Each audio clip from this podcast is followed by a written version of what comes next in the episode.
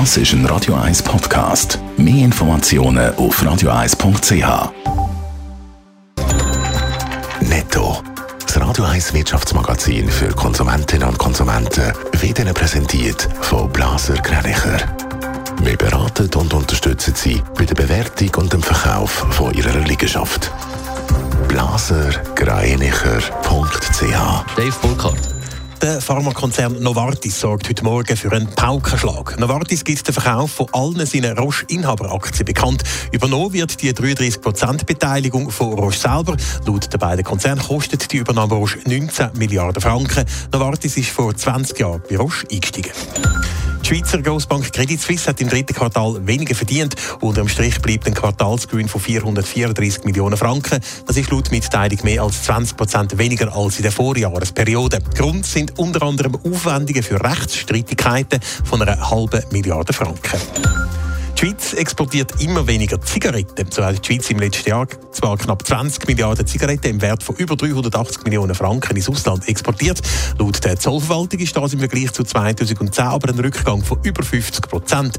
Im gleichen Zeitraum sind die Importe in die Schweiz um 15 Prozent auf knapp 1 Milliarde Zigaretten gestiegen.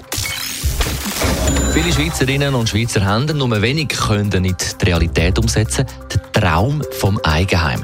Spätestens seit Anfang der Pandemie gehen die Immobilienpreise steil in die Höhe. Besonders teuer ist es bei uns in der Region Dave Burkhardt.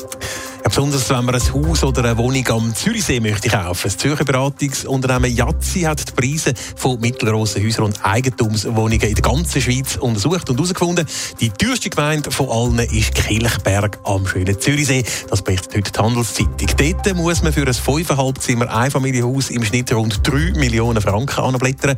Ein 4,5 Zimmer Eigentumswohnung gibt es in Kilchberg für etwa 2 Millionen Franken. Kilchberg ist aber nicht etwa die einzige Gemeinde am linken Zürichseeufer, wo äh, in dem Ranking da ganz vorne mitmischt.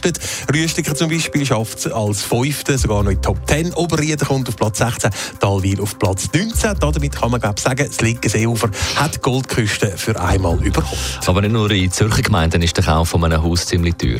Nein, auch äh, bei Zuger- oder Schweizer Gemeinden wie Kamzug und Wollerau, die sind weit mit vorne dabei in diesem Ranking. Aber auch Städte wie Genf oder eben auch Zürich. Das verdeutlicht, teuer ist es vor allem dort, wo die meisten Kriterien für einen Hauskauf erfüllt sind. Das sind das zum Beispiel Zentrumsnähe, ein tiefer Steuerfuß und oder natürlich auch noch ein See.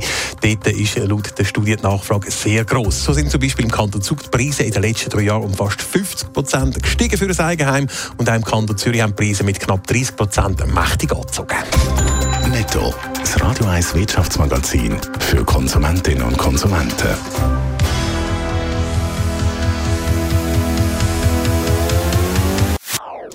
Das ist ein Radio 1 Podcast. Mehr Informationen auf radio1.ch.